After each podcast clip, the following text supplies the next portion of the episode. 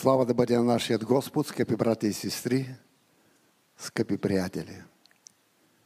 Един неделен ден, който събира милиони и милиарди поклонници на Господа Исуса Христа. Защото иде час сега е, когато истинските поклонници на Бога Отец ще се покланят в дух и истина, защото Бог е дух. И този неделен ден винаги ни напомня друг неделен ден, когато Мария Магдалена, Мария Яковата майка и Саломея се бяха отправили към градината на Йосиф от Орематея. Там, където беше положено разпнатото тяло на нашия Господ Исус Христос. Основателна тревога. Как ще отвалят огромният камък – как ще помажат своят възлюбен Господ. Но нека да се спомним, че това, което е невъзможно за нас човеците, е възможно за святият Бог. Когато дойдоха на това място, те видяха камъкът отвален. Ангел, Господен величие, достолепие и святост, погледна към жените и каза, няма го живият между мъртвите. Защо го търсите? Той възкръсна. Величието на тези думи сега печелят милиони и милиарди хора по лицето на цялата земя. 21 век е век за спасение. Век на удължено лято на Божието милосърдие. Век на века от небето. Отче, прости им. Те не знаят какво вършат. Благодарим и на Бога, че вече 32 години с този малък екип ние служим като благовестители по лицето на цялата земя. Благодариме на Бога за това удължено милосърдие. За тази протегната ръка към народите за мир. Мир вам. Моят мир ви давам. Не както съдът ви дава да не се обоят вашите човешки сърца. Колко добро дело е да разбираме голямата привилегия, голямата радост. За голямо съжаление, като че ли оставаме далеч от нашето съзнание и размишление. А тази радост беше изявена чрез Божиите думи. Радвайте се, защото вашите имена са записани в книгата на живота. Аз мятам, че няма нищо друго съществено – което може да прибавим към тези благодатни думи. И аз искам те да запитам, скъпи приятели, записано ли е Твоето име в книгата на живота? Имаш ли тази сигурност? Може ли с яснота и радост да кажеш, ава отче, татко мой? И в ответ да получиш верният отговор. Вижте каква любов е дал нам Отец да се речем Божии чеда, а и такива сме. Една велика радост на спасението. И аз се чудя как може Църквата Христова да изпада в апатия. Няма такава история. 33 години аз съм се научил да се радвам дори и в скърби. Защото учението на Христос е учение на радост. Велико, свято, значимо и непроменимо. Това са думите на нашия Господ. Това ви говорих. За да бъде моята радост във вас и вашата радост да бъде пълна. Точно това е причината отново да отворим святата книга Библия и да насочим вниманието си към Светото Писание. Много от хората от естествения свят се чудят на нас, евангелските християни – защо така опорито изучаваме святата книга Библия? Защо така постоянно се събираме в Божието присъствие? Ами, ние ще кажем много простичко. Не случайно. Господ погледна към своите ученици апостоли и каза с голяма болка в сърцето си, като се завърне човешкия син на земята, ще намери ли вяра между човеците? Много от хората обесценяват същността на думата вяра. Една единствена вяра отключва сърцето на Божията благодат, небесната двер на вечността. Вярата, която идва от слушане, а слушането от Христовото Слово. Това е първопричината, за която отново ще отворим святата книга Библия и за кратко ще прочета стихове записани в посланието на апостол Павел към филипяните. Ще прочета няколко стиха записани в третата глава от седми стих надолу. Но това, което беше за мене придобивка, сметнах го като загуба за Христос. И освен това, всичко смятам като загуба. Заради това превъзходно нещо, познаването на моят Господ Христос Исус. За когото изгубих всичко и смятам всичко за измет, само Христос да придобие. И да се намеря в Него, без да имам за своя правда онази, която е от закона, а онази, която е чрез вяра в Христос. Тоест, правдата, която е от Бога възоснова на вяра – за да позная Него, силата на Неговото възкресение и общение в Неговите страдания, като се уподобя на Него в смъртта Му, за да мога някак да достигна възкресението на мъртвите.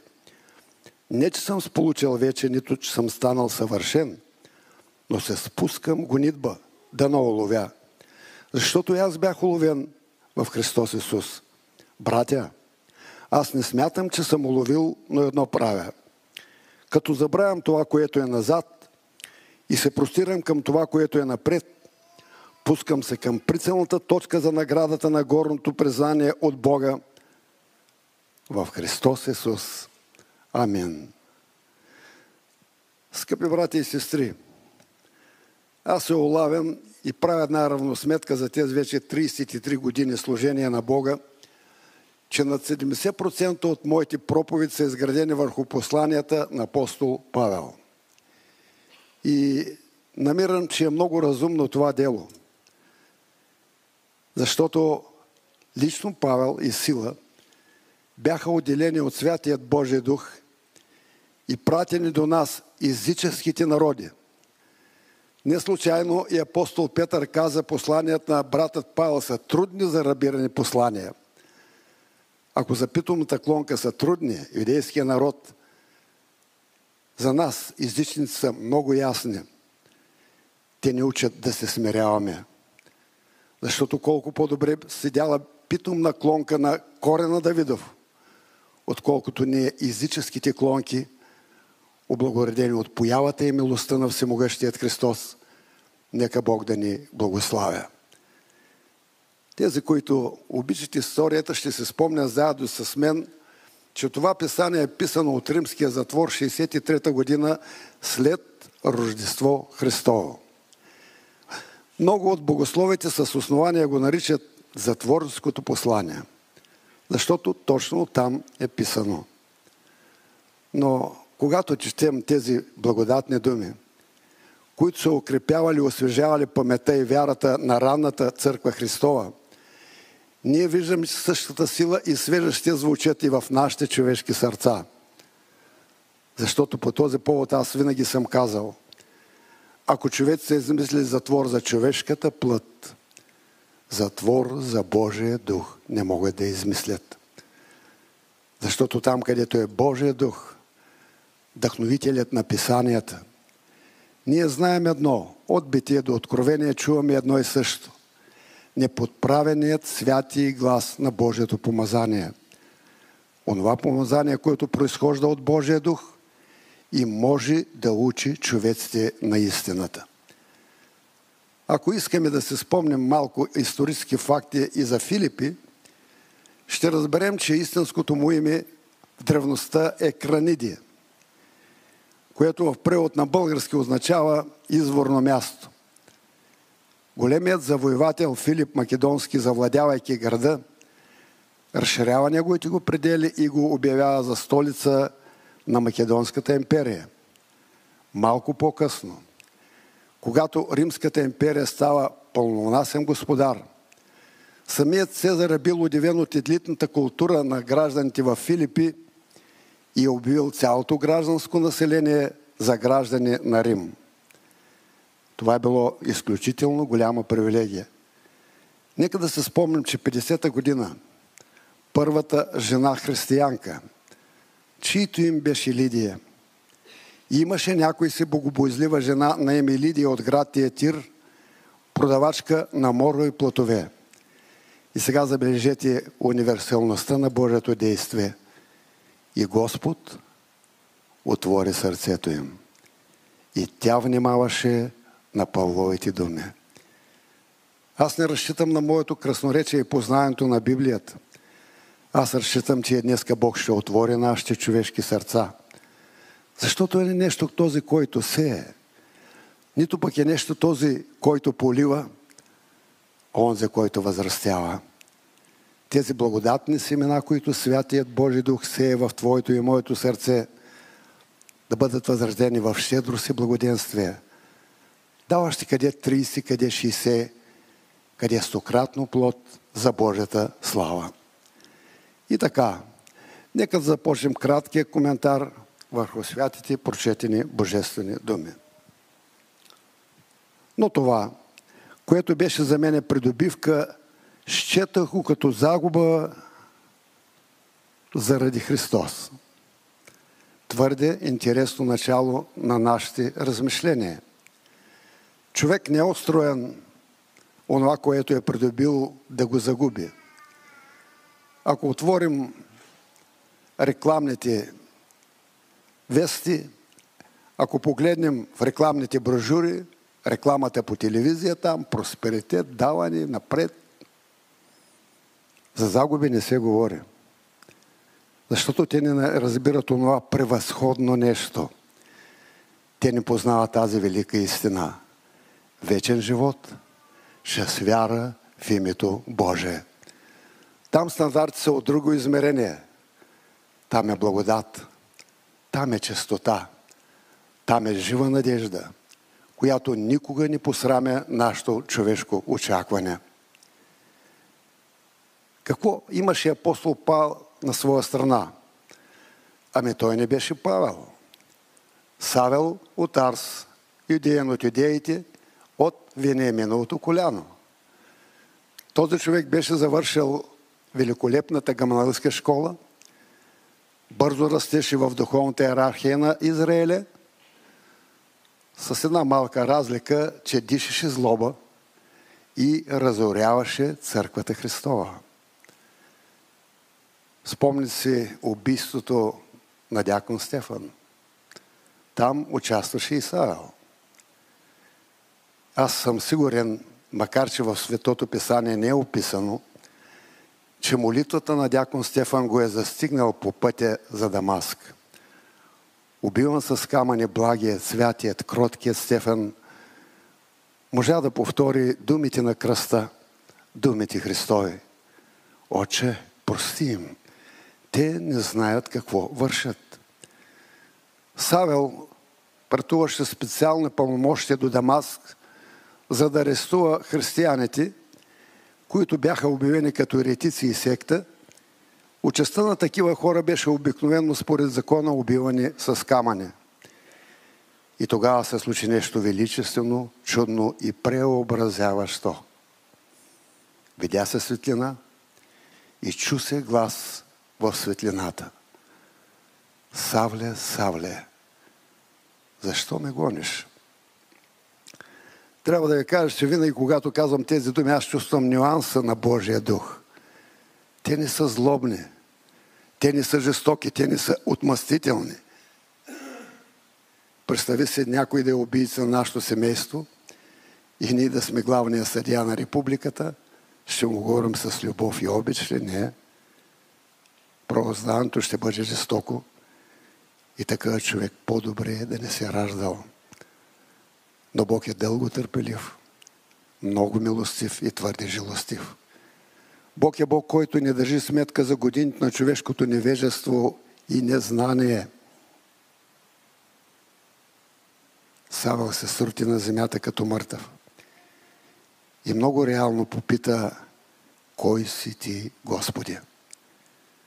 Когато човек чуе Божия глас, той в никакъв случай не може да го сбърка с някакъв друг. Когато човек чуе Божия глас, пада като мъртъв.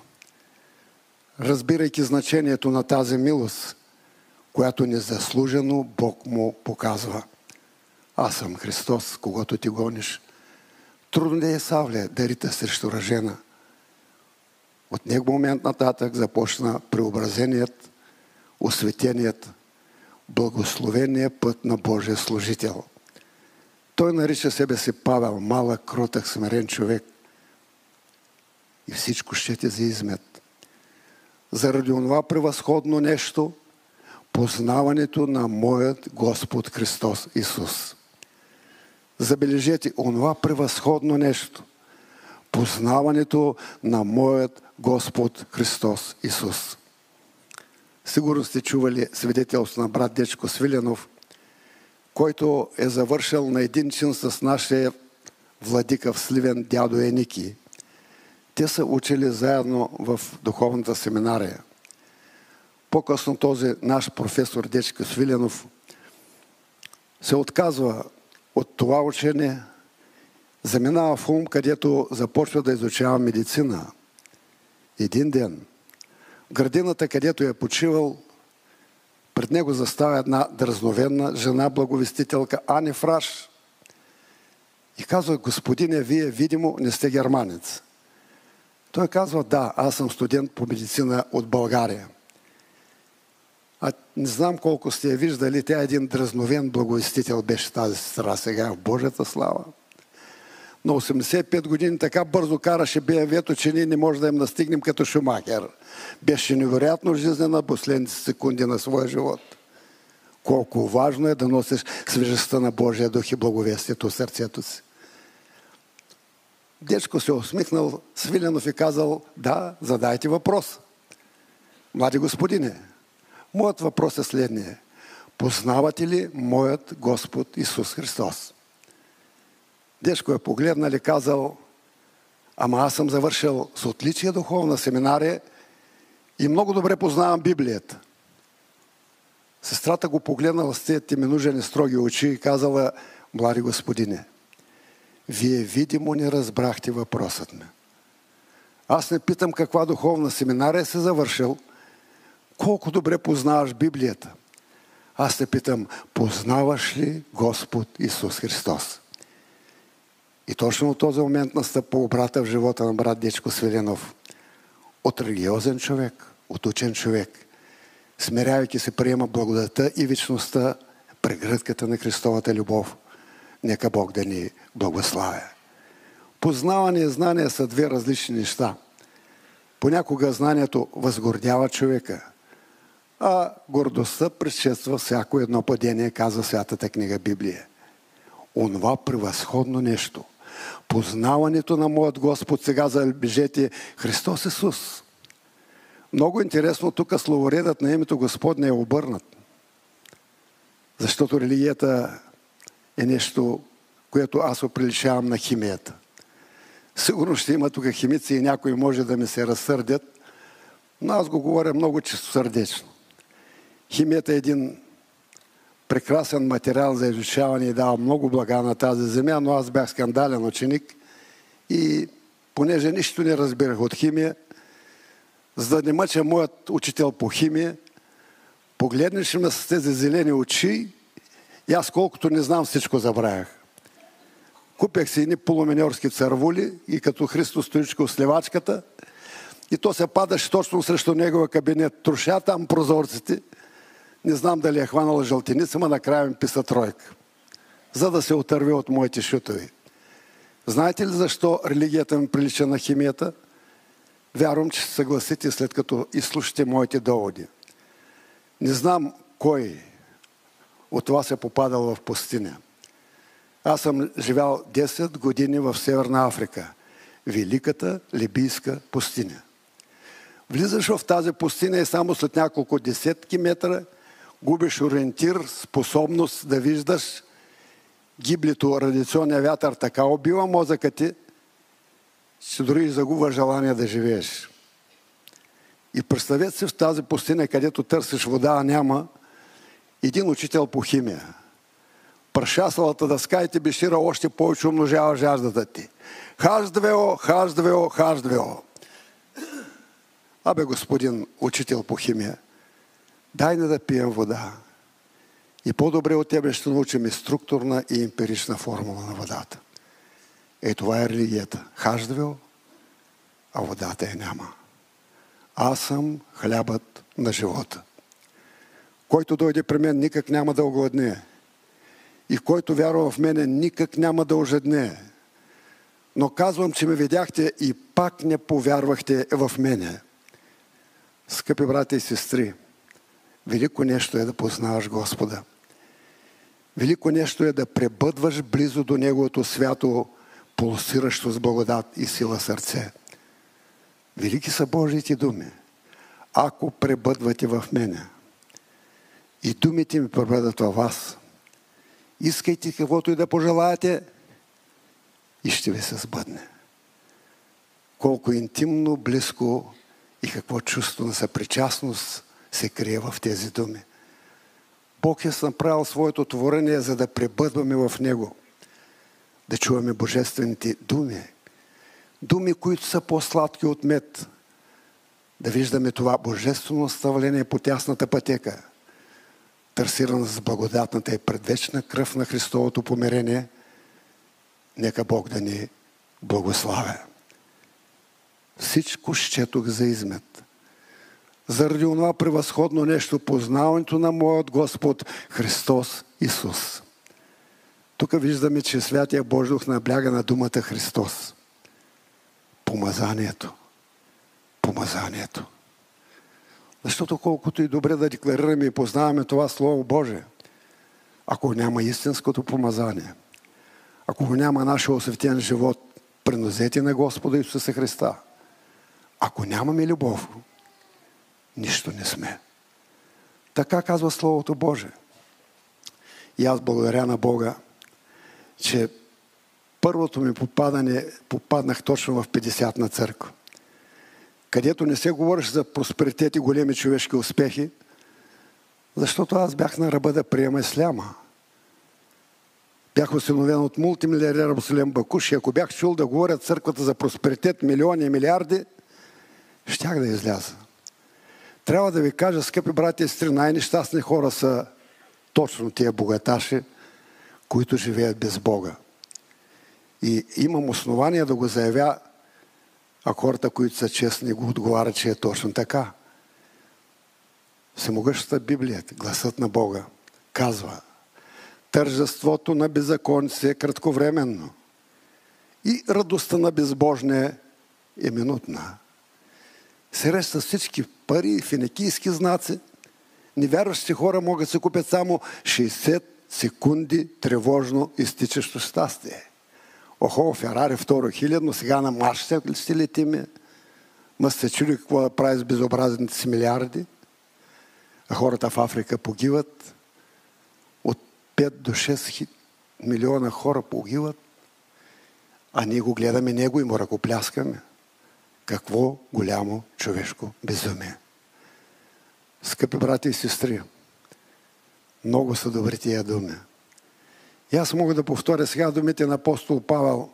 Бедни сме, но обогатяваме мнозина. Най-непривлекателното за мен е място да живее е Америка. И се чудя как живеят тия хора там и какво правят там. Аз съм сигурен, че ако на статуята на свободата им дадат право да каже едно изречение, тя ще се помоля нашия Господ да я махне от тази земя на робството. Благодаря на Бога, съм се родил в България. Една благословена, благодатна и посетена мощно от живеят Господ страна.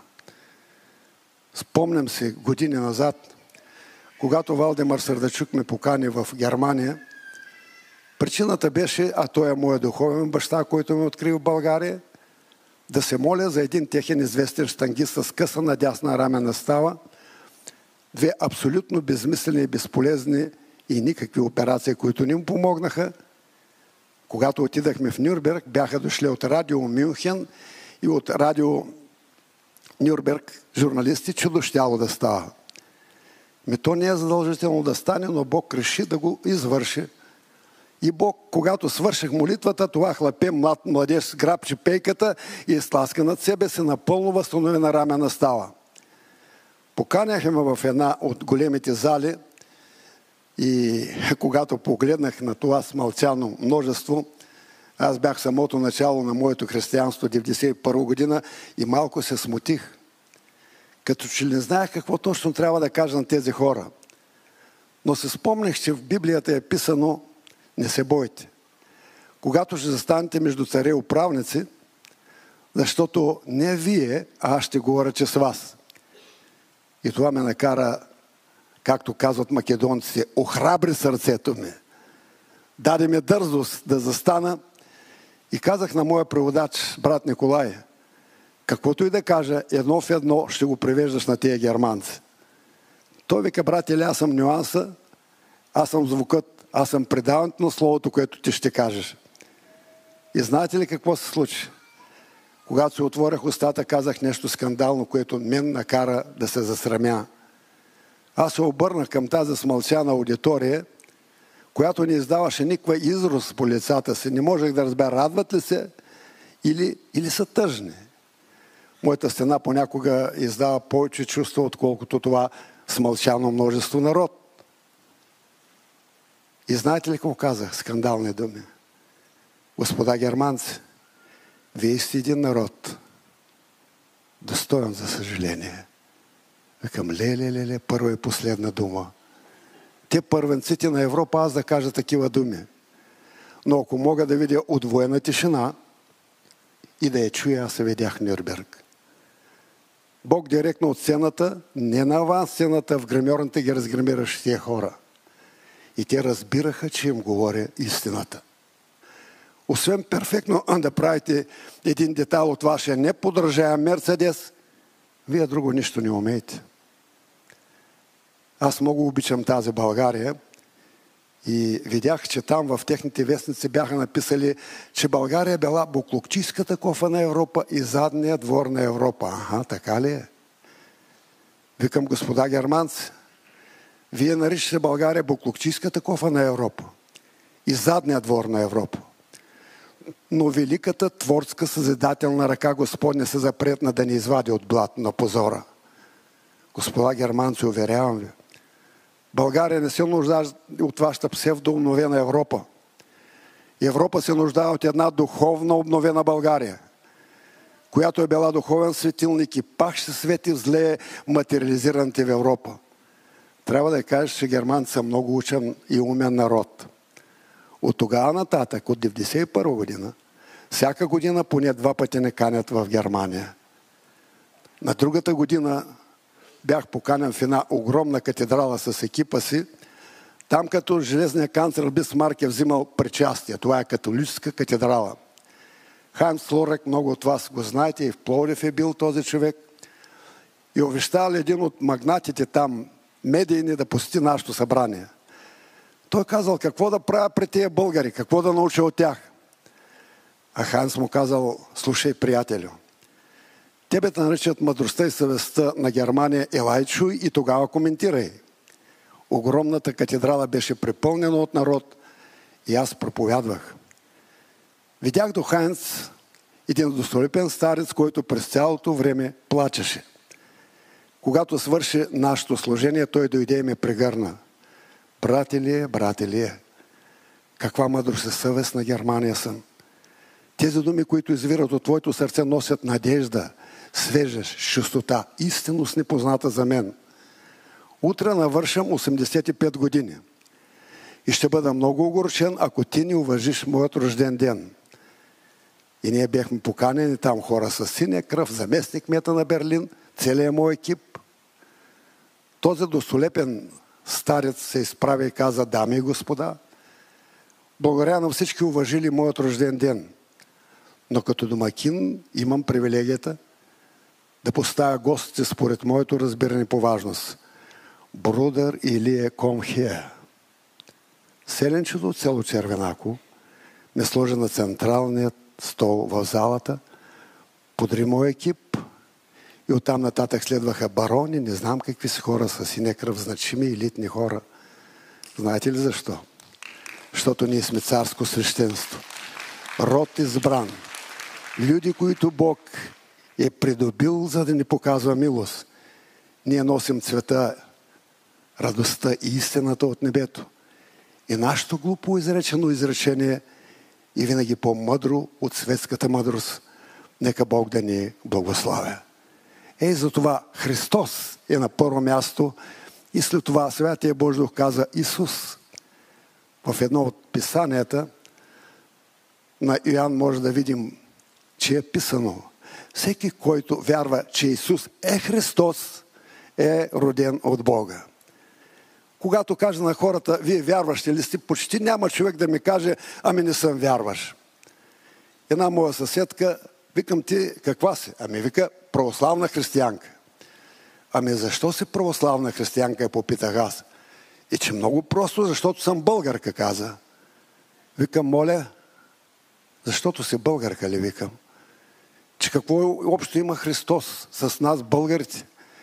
Той дори няма и биологическо начало от нашия род. Тя се замисли и ка, вярно бе, аз по този въпрос не съм се замислял. Виждате колко страшно е на религията, скъпи брати и сестри. С надеждата, че вършат нещо.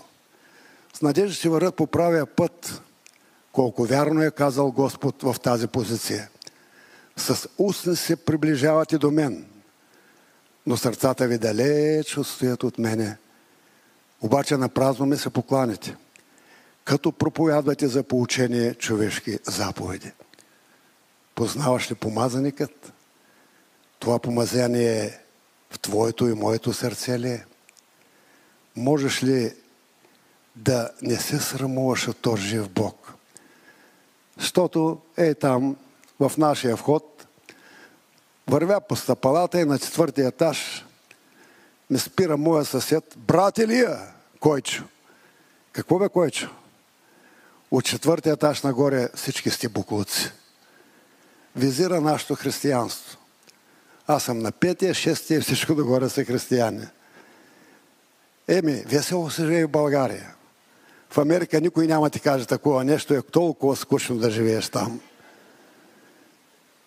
Знаете ли какво стана сега? И от четвъртия надолу станаха буклуци. Велико време на Божие благословение, мир и благодат. И нека да кажем, радвайте се в Господа.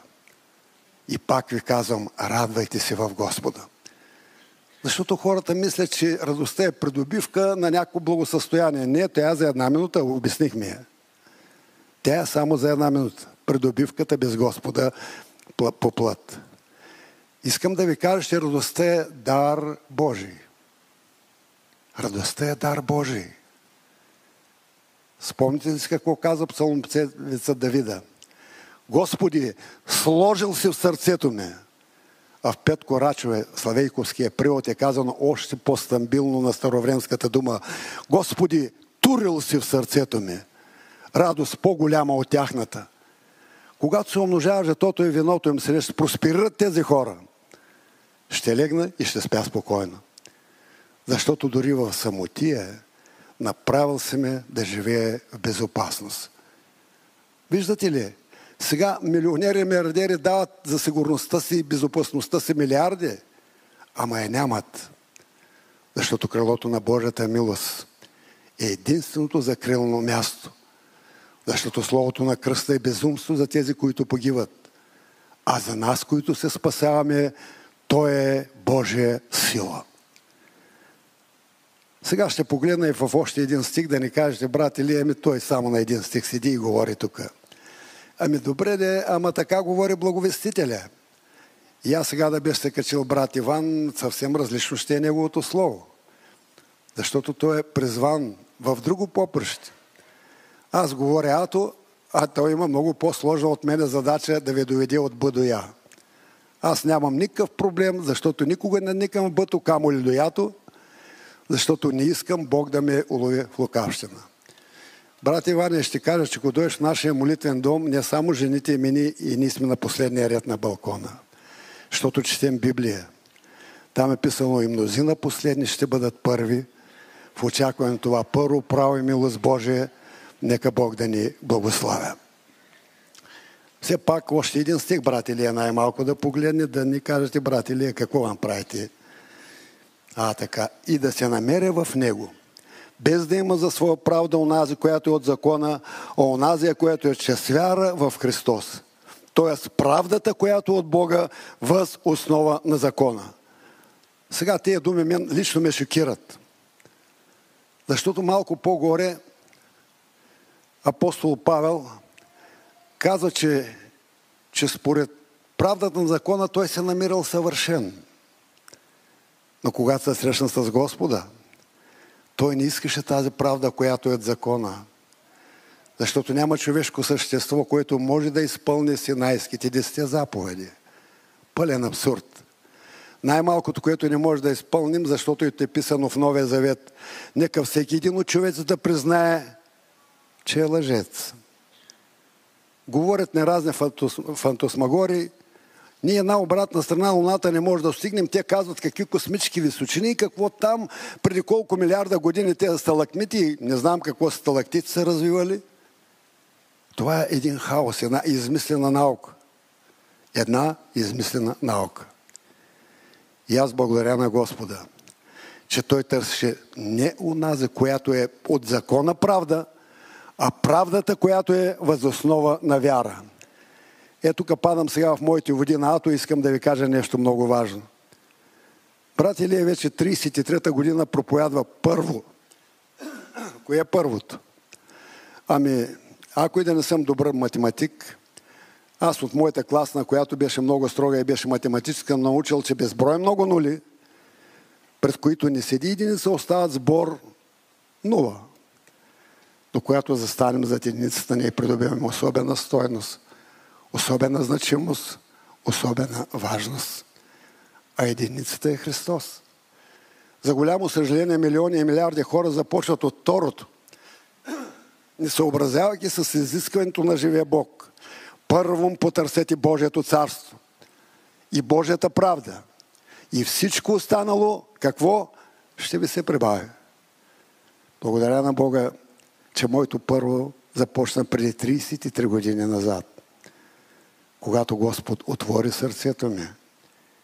И аз снимавах над думите на проповедника в летния театър. Това ожесточено сърце, това езическо сърце – беше отворена от милосърдието и неизследимата и необяснима Божия любов към нас, грешните хора. И тогава аз чух, че съм мъртъв в духовната сфера. Чух, че няма праведен нито един. Всички купом сме се грешили. Грях не зачна майка ни. Чух, че заплатата на греха е смърт. Някои си мислят, ами че какво съм направил на Бог да го съди.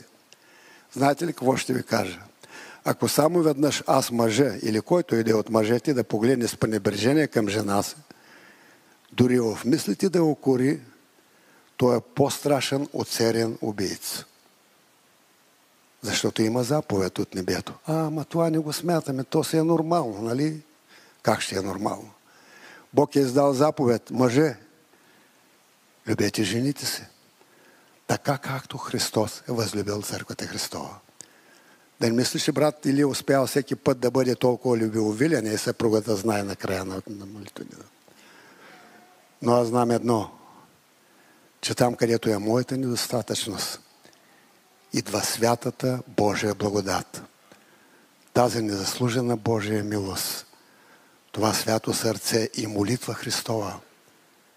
Знаете ли, Петре, Петре, Сатана ви изиска да ви пресее, както се сее зерно пресито, но аз се моля за вас. Разбирате ли, скъпи брати и сестри? И това е предимството ми. Когато Бог види беззаконието в моето човешко сърце, аз имам един управител, той се казва Святият Божий Дух. И тогава гневът ми изчезва на секундата, аз искам прошка на секунда, дори още не се е разсъмнало. Гневете се, но не осъмвайте гневане. Какво велико и благодатно учение служим на живият Бог. Колко голяма сила е Божиите думи. Първо потърсете Божието царство и Божията правда. Казвал съм го, защото тези думи ме приковаха и аз ги проповядвам 33 години. Ама да ги проповядвам без да ги разбирам, това е загуба на време. Че съм чул от някой какво мислях по този или втори повод. Казах, Господи, първо потърсете Божието царство. Аз на 1 юли 90-та година го потърсех, намерих и влязах в него. Сречно родих се от Божия дух. Но не мога да разбера защо точно е Божията правда. Замислили сте? Може хиляди думи след Царството Божие, святост, чистота, всъщност и могъщество. Не случайно и Павел повтаря и правдата, която е възоснова на вяра. И колкото и да се опитвах някак се сглобя пъзела на моята логика, все нещо не достигаш. Колко пъти често забравяме писаното Словото Божие. На когото липса мъдрост, нека да попроси от Небесният Отец. И той без да укорява ще даде всеки му. Казвам се едно голямо и многозначително но. Но не бивайте като вълната. Такива да не би да мислиш ще получите. И аз клоничех казах, Господи, на 24 август 10.30 българско 90-та година ти бе призова като благовестител. Какъв благовестител съм аз, ако не мога да обясня защо е Божията правда? Милост мене, обясни ми Боже. Бог не ме държа като наказан дълго на колене. Знаете ли какво чух от Божия дух? Илия, писано е. Господ винаги отговаряше с писано е. За голямо съжаление, новинките някак се повече надаваме слух. Деменологията завладява и кръста остава някъде наляво. Каква голяма трагедия. Илия, писано е. Защото праведният Господ обича правдата. И праведният човек ще гледа лицето му. И тогава цялата сила на благовестието оживя пред мен. Аз съм Царство Божие, което гледам лицето на моя Господ. Защото Словото Божие категорично казва, и ако Христос живее вътре в нас, то при все, че тялото ни е мъртво поради грехът, духът ни е жив поради правдата. С моите духовни очи сърцезавам царят на царете, който е положил трон на милосърдие, чистота е закрила в моя живот, в живота на вас. И всички Божии светии, обикнали Неговото явление, Нека Бог да ни благославя. Е, да кажа ли още един стих? Братя, аз не смятам, че съм уловил, но едно правя. Като забравям това, което е назад и се простирам това, което е напред, пускам се към прицелната точка за наградата на горното призвание в Бога, в Христос Исус. Едно правя, забележете, скъпи брати и сестри. Едно правя, като забравям това, което е назад. Често пътя ние се връщаме там, назад в историята. Да, ма тая история е заличена. Взираме се родово проклятие хилядно там. Няма такава история. Старото премина, всичко ново е. Денят на рождението аз знам, че вече това родово проклятие не действа. Започва благословението върху мен и моя род. Да се къпят светлина моите деца, внуци, пра, пра, правнуци хилядолетия напред. Знаете ли колко, колко страшно нещо е вношението? Сега няма да коментирам, да не се разсърдят някои хора в, в, в, в позицията на може ли се гонят демони от християни или не, не могат да се гонят. Това няма да го коментирам, защото ще започнем спор. Ние нямаме обичай да спорим. Знаете ли какво значи душа? Тя е бездна. Бездна, бездна призовава. Необятно море от чувственост. Понякога по-силно от вулкан Везуви изригват тези чувства. И ако в тези чувства се вкара страхът, объркаността, а, на страхова там някаква си основа, стресова, не знам какво са стресов диабет. Разбирате ли, провокацията е към душата. И оттам започва трагедията. Се връщаме назад в миналото, напред в бъдещето, а настоящо не го гледам. Велико нещо е това. Спомням се, аз бях в Либия и нашия доктор Е, вика, аз съм един карък. Бе, викам, докторе, как карък? Ами умря, вика, един наш работник, сега е втори умира. Ко умира? Коста, Коста, Коста вика му, търговище. Той е гигант, железен човек, да, вика. И вика, не мога да му помогнат и международната вагда болница не му помага. Само вика, се моля дано да не умре, вика, ей сега тук в, в моя кабинет, а там по път за България. Викам, къде е? Ми вика в квартирата си. Влизам и гледам Коста. Ами той човека приключва живота си. Нямаш сили дори да си отвори очите. Викам, Коце, какво става с тебе? Ох, Елийка, ти ли си? Ех, как се надявах да видя моите четири сина, вика и съпругата си, но няма да доживея до България. Виждате ли, аз исках по някакъв начин да му помогна. Викам, Коце, ти нали знаеш, че аз съм голям връзкар? Той вика, да. Свирал съм финал за купата на Аллах, там цяла Либия ме познаваш. Аллах Акбар, Аллах Керим. Пък ти коленичи ли се молят, пък само аз следя прав и не знам какво да правя. То няма такъв правилник в УЕФА и никъде. А пък министър потъчен вика, мистер ли е, мистер ли е. След молитвата втори сигнал. Викам, коце, аз съм голям връзкар. Имам три много, викам, скъпи хапчета. Когато и болест да зараболеш, едно хапче с много функции. Мултифункции. И ти вика, от тия три хапчета ще медиш едно. Викам, как няма ти дам? Какъв викам мъж съм? Аз имам две момичета, а тия четири момчета. И ти го давам. Отидах отвън и взех от колата витамин С. Едно хапче витамин С. И отидах и викам, пи. И този човек го изпи, погледна ме очудено, изправи се, засили се към масата, ударя с всичка сила по нея. Аз за малко щях да умра, изкрещя този човек и започна да се храни. Докторе, викам, докторе, той какво става ли, умря ли? Викам, никаква линейка, утре е на обекта. И колкото и пътя да му казвам на Коста, съм му дал витамин С, той не ми вярва.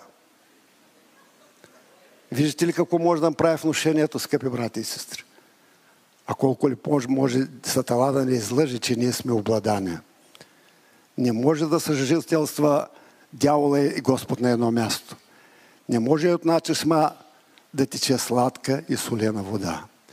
И това е един огромен проблем сега за тази апатия, която е обхванала депресия и така нататък. Много ви моля, изчистете съзнанието си. Чуйте Божия глас. Към мене погледнете и спасени бъдете. Няма такава история. Този, който е в нас. Всемогъщият Божий дух ни е обещал нещо, че сме повече от победители в Господа Исуса Христа. И аз трябва да благодаря лично сега на вас, Църквата Христова, защото съм сигурен, че вие сте се молили за тази ужасна 22 година, която брат Илия попадна. Аз казахме, моето време изтече и сигурно Бог ще ме прибере, но не така е мислил Бог. Видимо, вашите молитви пожелах още брат Илия на тази земя, за което и ви благодаря. Една сестра вика, абе брат Илия, дано да живееш до 100 години. Пак брат Валю от екипа вика, сестро, не ограничавай Господа. Така че ако на 103-та година ме видите на този анвон, знаете, че това е желанието на брат е, Валю, Господ да направи това над стоте. Разбира се, това го казвам шеговита форма, но не изключвам това и да се случи. Нека Бог да ни благославя. Сега, говори, що говори баптиста, той говори за водното кръщение. Говори, що говори благовестителят, той говори за покаянието. Сега се обръщам към всички вас. Изпитайте твоето сърце. Изпитай го. И отгори честно на Бога. Защото в безмълвието аз не знам кой е вярваш, кой не вярваш. Но дори в безмълвието Бог знае човешкото сърце. При да се е съобразило изречението, Бог го знае. И аз вече не си губя времето да питам дали човека вярва, защото всеки вика вярва. И аз вярвах, че няма Бог, като е голямо безумие и по-голяма вяра от той да си християнин. Безумеца дръзна да каже в сърцето си няма Бог. Питам ги, вие новородени ли сте? И тогава започва въпроса, ама какво значи това? Еми, значи не си новороден. Значи го няма този духовен човек в тебе. Значи е необходимо да покани Святият Божий Дух да те се възкреси. Думите Господни да оживеят вътре в твоя живот. Никодиме, Никодиме. На 1 юли 90 година каза Илия, Илия. На 15 януари 23 говори на някои от нашите сърца и казва вашето име. Не се ли роди човек от вода и дух, не може да влезе в Царството Божие. Защото роденото от плът е плът. На 29 ноември 50 година съм роден. Е, там в едно селце на Хасара някаква бабичка ме израждала. Но на първи ли се родих от Божия дух. Очаквам с голямо нетърпение, дай Боже да дойде първи юли, защото тази година ми предстои на тортата да духам свещичка с 33 години от рождението от Святия Божий дух. И ако някой се интересува дали аз говоря истината, елате ще ви покажа на мобилния телефон. Миналата година тортата съдържаше числото 32. Так му говорихме за съпругата, че трябва да купим такава торта. Някой позвани на а, външната врата. Една невероятно красива млада жена ме изгледа с усмивка, непозната за мен, и ми подаде една найлонна турбичка и със всичка сила хукна назад. Отварям и знаете ли какво намерях? Торта. И на тази торта бяха сложени 32 години. Разбирате ли? Това са много сериозни неща. Роден ли си от Святият Божий Дух?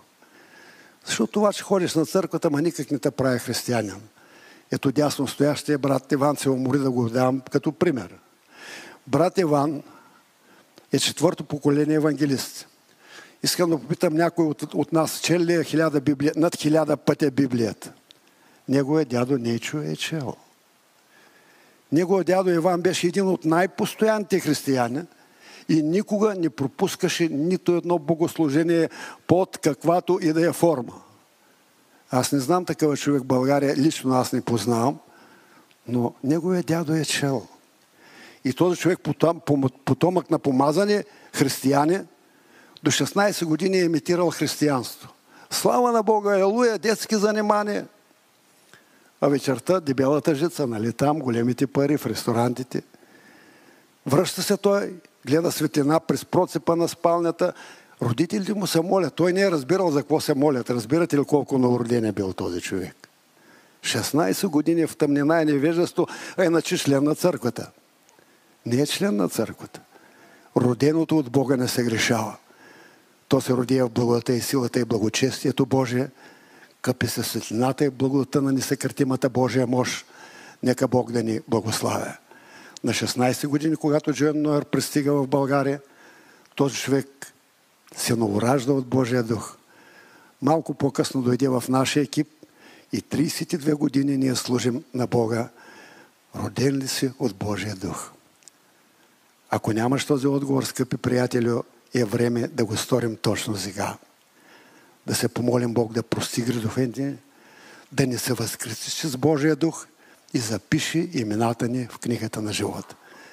Ще помоля такива хора, които желаят да се помолим с тази молитва, Бог да ни подари вечен живот, се възкреси и запиши името ни в книгата на живота, моля, издигнете ръцете си пред Бога. Благодаря за вашите издигнати ръце горе на балкона. Има ли хора, доста хора издигат ръце. Слава да бъде на Бога. Не се очудвайте, че някой, когато сте го смятали до тогава християнин, се издига ръката. Защото той много добре разбира какво става в този момент и иска да се новороди. Ще помоля всички, които издигнаха ръката си или още се колебаят, не отлагайте покаянието, скъпи брати и сестри. Защото няма альтернатива. Бог веднъж говори на човешко сърце, Втори път говори на човешко сърце и ако човек закорови сърцето си, Бог отминава за винаги. Представи си, че днеска ти за втори път чуваш Божия глас. Уверявам те, трети няма да има. Съжалявам, но така е писано в Словото Божие, а то е непроменимо. Така че ще помоля всички, които издигнаха ръката си или които преосмисляха и решиха да се покаят, нека да се изправим прави и заедно да се помолим в тази кратка молитва. Аз се наричам молитвата на кая се грешник. Слава да бъде на Господа. Доста народ, доста и още хора се изправят. Слава да бъде на Бога. Я елате тук напред. Тук ви имате привилегията да дойдете напред. Заповядайте, заповядайте, скъпи приятели. Заповядайте на това място. Това е призивът на Божието милосърдие. Слава да бъде на живия Бог. Благодарим ти, Отче. И още и още хора идват. Радост за небето. Е, това е инвестиция, това е действието на Святия Божий Дух, не красноречият на брат Илия Меланов. То ни помага. Защото имайки вид на благочестие, това човешко красноречие, но отречено от Божията сила. Святият Божий Дух ви доведе на това място. Виждате ли какво са цветия, колко цветя от градината на Божията вечност. Една безсмъртна вашата душа, когато застава в покаяние, целите небеса се радват. И аз вярвам, че в този момент Небесният Отец е отворил книгата на живота, където ще запише лично вашите имена. Оправдан, съвъзкресен, че Святият Божий Дух, умитва в кръвният извор на Христовото помирение, записан в книгата на живота.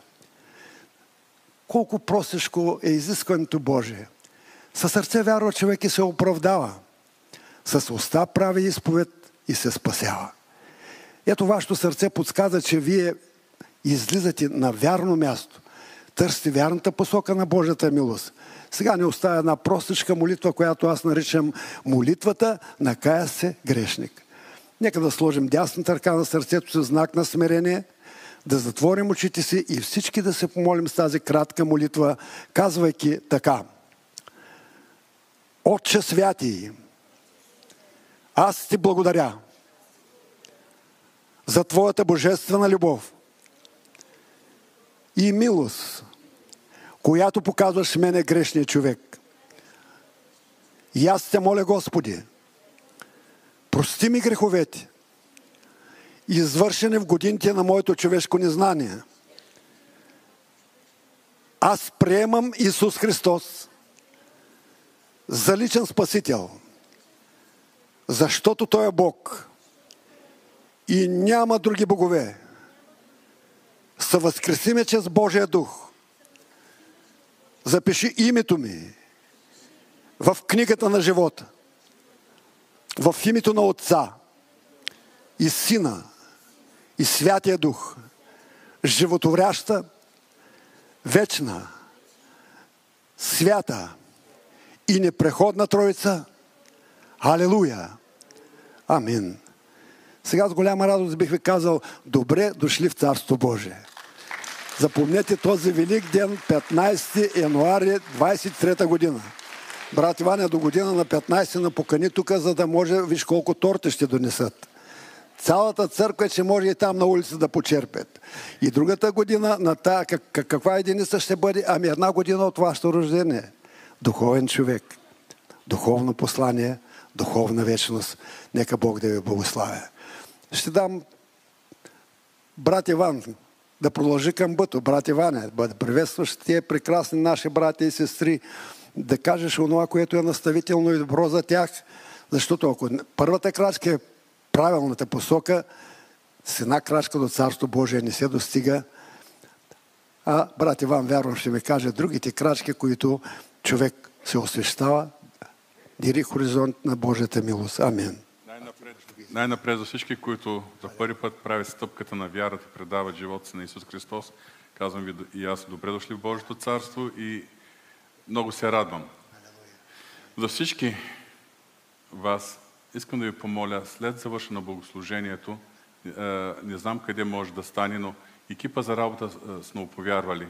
Бъдете в онзи край е, на залата, не в малката зала, защото в малката зала ще има друго събиране, там ще бъдат екипа от вярващи от църквите ни и тези от вас, които нямате Библия или Нов Завет, ще получите съответно нови завети. И съответно да може да се познаете с вас. Винаги ви очакваме тук в Пловдив на църква. По-нататък ще общуваме и ще се опознаем. Бъдете е, готови в задният е, южен край на залата, там да се съберете след завършване на богослужението. И така, Добре дошли в Царство Божие, честит рожден ден. Е, какво се прави на рожденците? Ми поздравяват се. И аз ще помоля братята от екипа да ви поздравят с една песен по случай вашето новорождение Божия дух. Нека Бог да ви благославя. Може да вземете вашите места, докато брати се приготвят да ви поздравят с тази песен, след което ние ще продължим напред. Защото съблюдавайки нормите на Бога, първо потърсете Божието царство и всичко останало ще прибави, нещата стават. Някои хора викат, моли се, ма аз предварително не се моля. Защо Господ изпраща своите ученици и апостоли, те проповядваха Словото Божие и Бог им съдействаше с чудеса и знамения. И аз вярвам, че след тази радост на небето ще бъдем свидетели на истински чудеса и знамения, благослов и милост от ръката Христова. Амин. Поздрав на рождениците! Но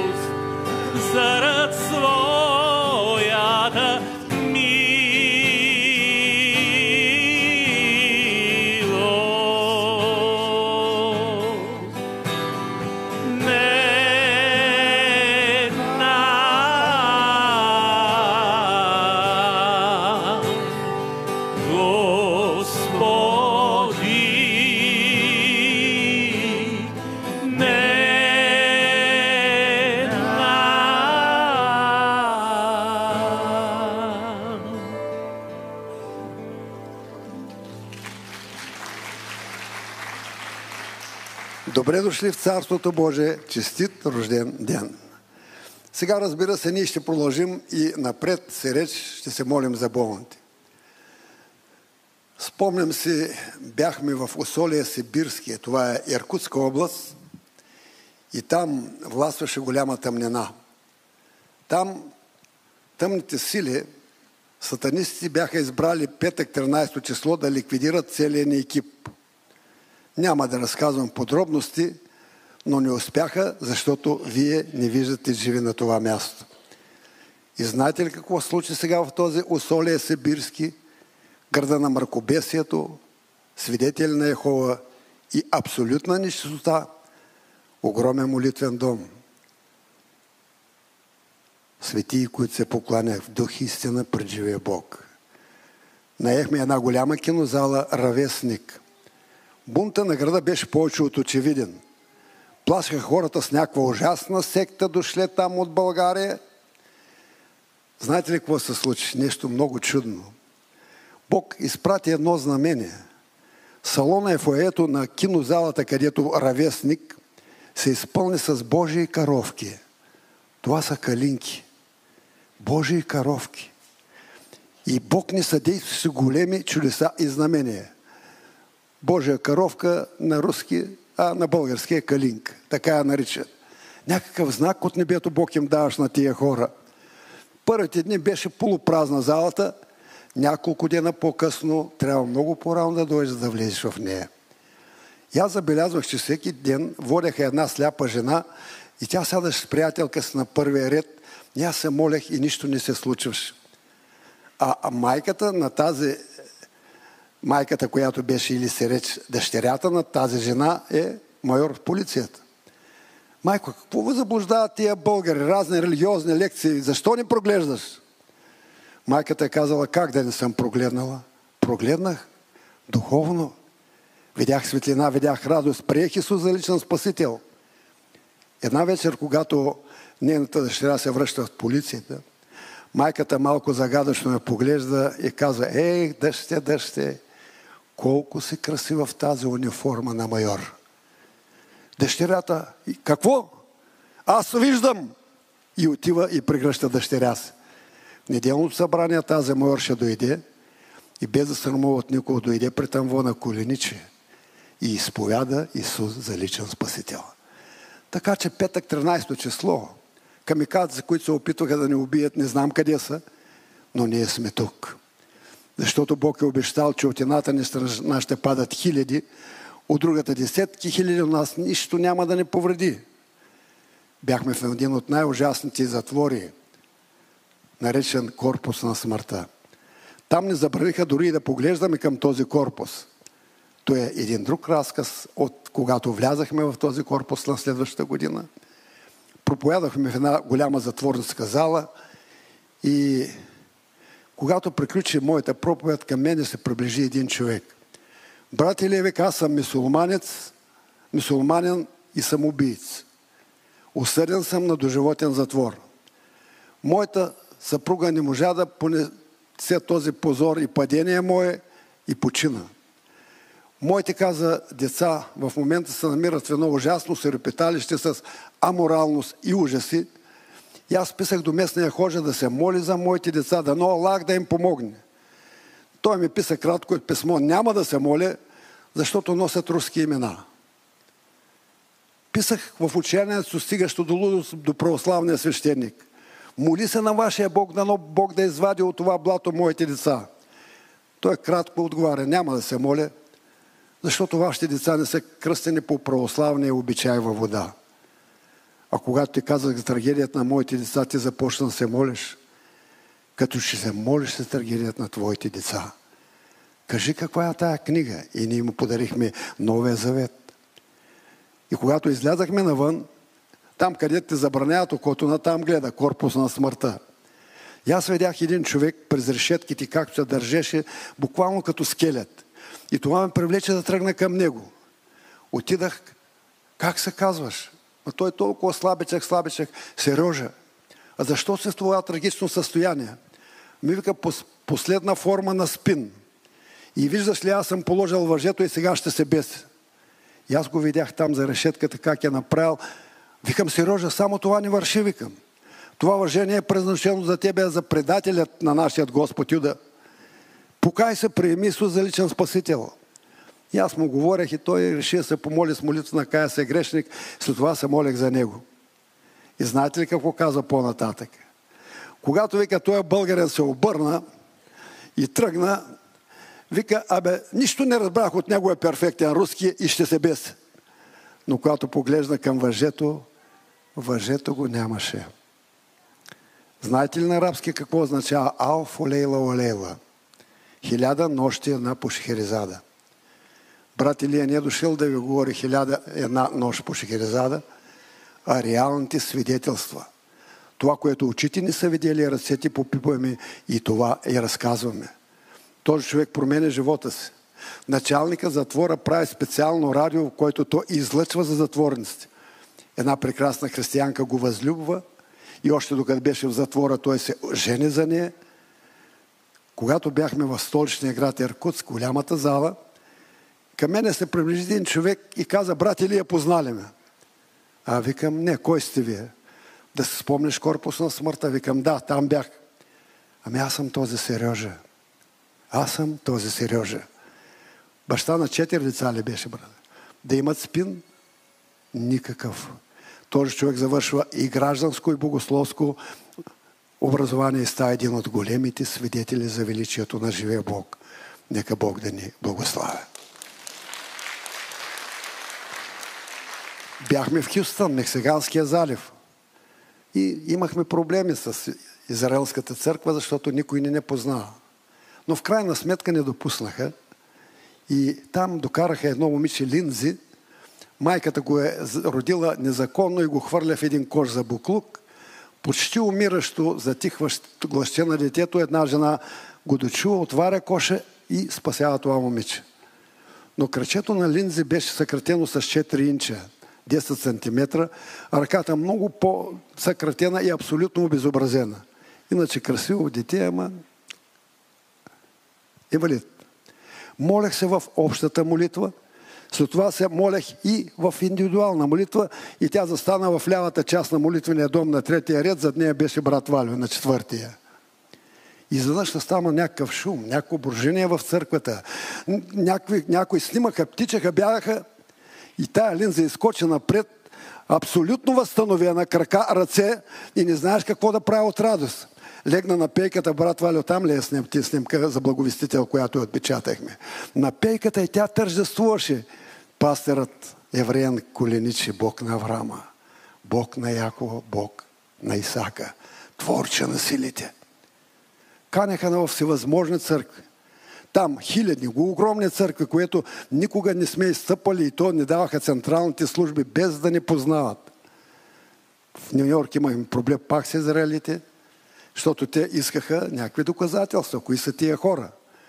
А този, който ни водеше, вика, братко, едно доказателно ще ти кажа. Тия момчета в този вид вече заедно са цели 25 години. Пастор Евреен се усмихна, вика, а, Гаманели е прав. Това не е човешко дело. Това е дело на Божия дух. И цяла седмица съм поканя в едни невероятни благословени дни в тяхната църква. Най-големият проблем беше в една църква, където брат Иван не наприемат. Съжалявам, че не завърших богословско училище, поне задочно, деца казва. И не ме приемат без диплома. И те имат основания според техните разбирания. Пък брата вика, абе братя, не дейте гледаш, тия българи така миловидно се усмихват. Те са вика стари войни, стари войни, които дълбоко бръздат бръздата на Божията благодат. Но пастора е непреклонен. Диплома, да. Няма я. Чухме, че брат Илия Миланов дори и тема нямал. Той чул, че и тема нямам. Аз никога не идвам с тема. И до последната секунда не знаех какво ще говоря, какво не съм се готвил. Брата ме извика на страна, вика, много се моля, поне кажи темата да те пуснат, брат Илия. Аз казвам, добре, добре, имам тема за този пастир, пък аз нямам никаква тема. Е, чакай, братко, брат или имал тема за, те, за вашата църква? Той, тема ли? Каква му е темата? Любовта на Господа Исуса Христа към погиващия свят. Ей, каква прекрасна тема, като дете. И напуснаха в служението. Когато свърши проповета и цялостното служение, църквата плачеше. Пастор на Сълзен се качи на Амвона и каза, скъпи брати и сестри, не знам как ще реагирате и какво мислите, но вярвам да сте на моето мнение – че служението на тези българи, Святата Христова любов ни обгърна от всички страни. Всичко човек може да имитира, но едно може да имитира агапе любовта, която не движи вече 33 години на нивата на благовестието. Нека Бог да ни благославя. Бяхме в Германия, Бохум. Ей там един умираш, мой набор. Руски немец. Дъщеря му вика четвърта степен. Скелет е станал твоя набор, Виктор вика. Но вика упорите не иска да дойде в събранието. В, в, в един кинотеатър проповядахме там. Аз му казах, кажи на твоя баща и моя набор, че мы България хуже, чем татари. Ние българи сме по-лоши от татарите. Ако той не дойде на нашето събрание, аз ще отида в неговия дом. Доведах го този човек скелет, виждате ли, е умиращ човек. На другата година пак бяхме в Бохум. И една шикарна лимузина, излиза жента у мен и дойде и ме прегърна. Аз си нямам понятие кой е този човек. По едно време Вика ли се казваше негова дъщеря? Аз забелязах дъщеря му, Вика. И викам, Виктор, един си това ти? Аз съм, вика, брат Илия. И знаете ли какво вика, вика? Вика, вика, татко, вика, толкова ревностен християнин стана, че вика, когато аз не искам да ходя на църквата, той ме хваща на предната седалка и ме води в молитвения дом. А неговия зет беше католик. И знаете ли какво направи този човек? Завърши евангелско образование и стана пастен на регионната църква за Божия слава. Нека Бог да ни благославя. Редно е да се молим сега, за да видим такива чудеса и знамения и в днешния ден. Нека се стига на ръка да представим нужда на страдащи, близки, родственици, приятели, които знаем да издигнем, както и, и се прочетаха тук някои е, много специфични страдания на брати и сестри, които имат необходимостта и за тях се застъпваме. Ще се молим за всички присъстващи. Няма да питам има ли болни, за да не загубим още няколко секунди. Дрежките може да ги държите в ръце. И ако слушате внимателно моята молитва, аз винаги се моля и за дрежките. И като финал искам, защото тук има хора, които аз съм един от най-възрастните май в молитвения дом на 73 години. Може и да има някой друг, но а, една бърката тук се усмихва Стара Мария, слава на Господа. А така, и тя е на толкова. Знаете ли, ни така старите вярващи понякога реагираме по по-различен начин. Аз вече се пише за стар, 33 години, нали? Абе, брат Найден, знаеш ли го отказанък брат Иваня? Брат, а ти го знаеш. Това е брат Найден, ама това са директни хора. Никаква така история да замазват нещата. Се дипломатично да говорят. Ние по-младата генерация се опитваме дипломацията. Но езика на дипломацията е 99,9% рафирана лъжа. Не говорите езика на дипломатите. Моя род беше такава и много добре ги знам какво представлявах. Това е лъжа. Брат Найден директно и четвърдечно, брат ли, аз на твоите молитви никога не се моля. Викам, защо бе, брат Найдене? Ми вика ти като един православен се научил само една молитва и се не я повтаряш толкова години. Сигурно тук децата знаят по-добре от мене молитвата. Аз съм виждал в някои от църквите, преди мене казват молитва, защото и по телевизията аз само тая молитва казвам. 33 години не я променям. И няма, не съм моля вика на твоята молитва. Викам, добре, брат Найден, така се решил, така да бъде. Години по-късно отиваме при брат Божидар в 50-ната църква, гледаме един на два бастуни и двам се движим във вярната посока към молитвения дом. Изравних с него, а, брат Найден. Брат Найден, здравей, здравей, брат Илие. Бе, какво става? Защо с тия бастуни? Ох, тия шипови в колената. Аз само се усмихнах и нищо не му казах. Когато влязахме в молитвения дом, той седеше най-накрая и не сядаше, защото много го боляха, видимо, колената на тия бастуни се подпираше, седеше прав. Когато казах в знак на смирение да сложим дясна ръка на сърцето си, аз казвам по-бърз от порива на сливенския вятър бора, той изпревари всичките. Първи се сложи ръката. Когато казах Отче наш, моя микрофон нищо не струваше. Отче наш! Неговия глас се чуваше в цялата църква. Когато казах пробвай, всички се седнаха, а той пробва. Къде да пробва, то прощет тия кукалаци, не може да клекне на никъде, защото те се врязват шиповите 40 дена след смъртта растат. По едно време рязко коленичи, рязко коленичи, захвърли патериците и хукна с всичка сила към Амвона и викаше през цялата църква Бягай, найдене, бягай, най-после и тебе Господ и сири. Ами най-после, защото ни погледна на православната молитва на брат Илия Меланов, а с вяра в живия Бог получи Твоето изцерение. Нека Бог да ни благославя. Нека да се изправим, скъпи брати и сестри, знак на смирение да положим дясна ръка на сърцето си, да затворим очите си и заедно да се помолим с тази молитва за божествено изцерение. Нека да кажем така на глас. Отче наш, небесен Спасителю, Молим те, Отче, в името на Господа Исуса Христа те молим. Стори това изцерение, защото ти толкова възлюби света, че даде своят нероден син, за да не погине ни един, който вярва в Него, но да има живот вечен. И ние отново се връщаме при изворът на Словото, в което ти си казал – там, където двама и повече хора са събрани в моето име. И аз съм там. И ние вярваме на Словото. И ние се оставям в Твоята божествена десница. И ние се оставям в Твоята благодатна воля. И те молим в името на Христа. Жой фарлова ловарривидей в името на Господа Исуса Христа извикаме творско чудо. Всички поражения заболявания в тези хора да бъдат премахнати отстрани с силата и действието на Святия Дух в името на Господа Исуса Христа. Ела, Святи Душе, нека Твогъм падне.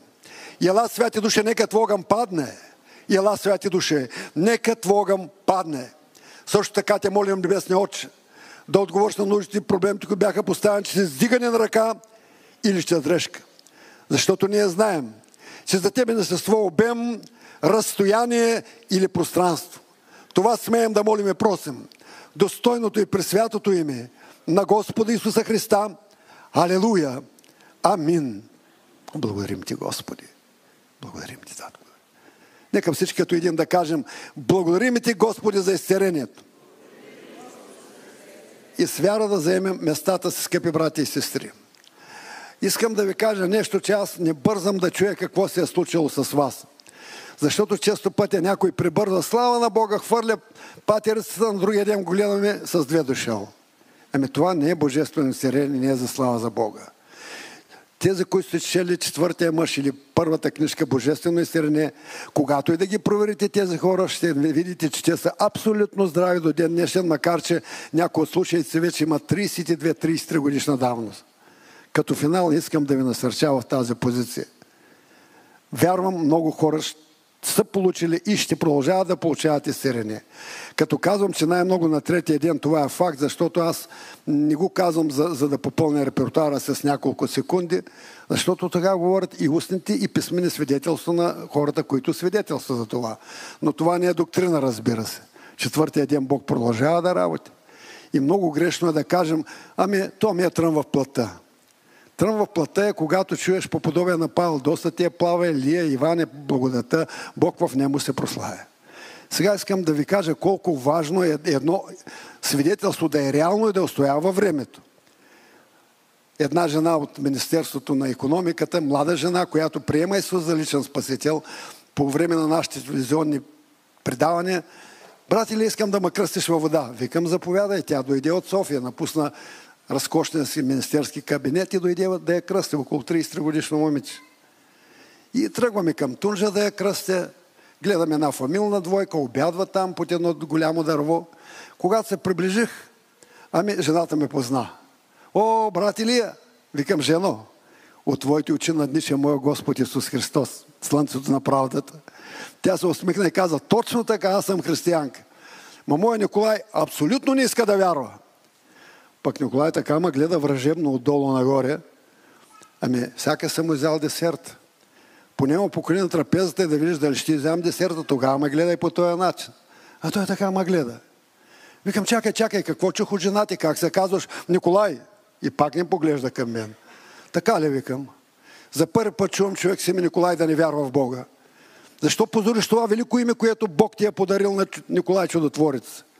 Николай Чудотворец не е бил никакъв чудотворец, е един богат в духовната сфера, наситен с благословение и милост човек. С нашия екип сме проповядали в неговата църква в Демре, по телевизията го излъчваха. И трябва да ви кажа, че от петте континента бяха дошли Николаевци на 6 декември. Викам, Николай, Бог търси в 21 век Николаевци да ги облече в сила като твоя даш. С рибата запушвал шара на кораба, ама че глупости. И хората са склонни на това да вярват. Той е бил голям Божий служител, с дарби на изцеление и никога не се е наричал Николай Чудотворец. И реших да му подаря моята книга Четвъртия мъж. Отварям, е така, без никаква посока и чета. Попадам поглед на едно свидетелство. Моята дъщеря се роди глухоняма. И аз го забелязах, че този човек се развълнува нещо. Викам, а, какво се оплаше нещо? Четири години безрезултатно ходене по болница с нулев резултат. Тези, които имат четвъртия мъж, ще видят, че там е описано точно деня и годината, когато тя довежда глухонямата дъщеря. И няколко часа след молитвата детето е напълно здраво. това няма никаква стойност, ако няма обратна връзка, се реч проверяемост.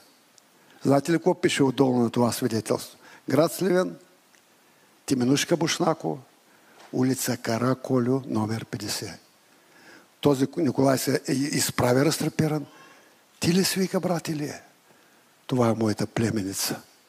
От цялата книга, чисто нова, аз никога не мога да отгърна, колкото и да правях опити от там нататък, защото ако бях отгърнал на нещо друго, абе да, евангелисти ги разправят приказките. Знаете какво направи? Срути се като Павел, като мъртъв на земята и при Исус Христос за личен спасител. И му казах, ела да виж сега тази дама с министерски ранг, напуснала комфорта на своето кресло, как се кръщава в името на Отца и Сина и Святия Дух и я кръстех. Това са свидетелства, които устояват на времето, а не еднодневки днеска я има, а утре го няма. Нека Бог да ни благославя. Бог да ви благослови при изобилие и щедро, скъпи брати и сестри. Мир над град Пловдив, този древен е благословен от Бога град. Мир над нашата прекрасна земя България. Нека Бог да ни благославя. Брати Вани, заповядай.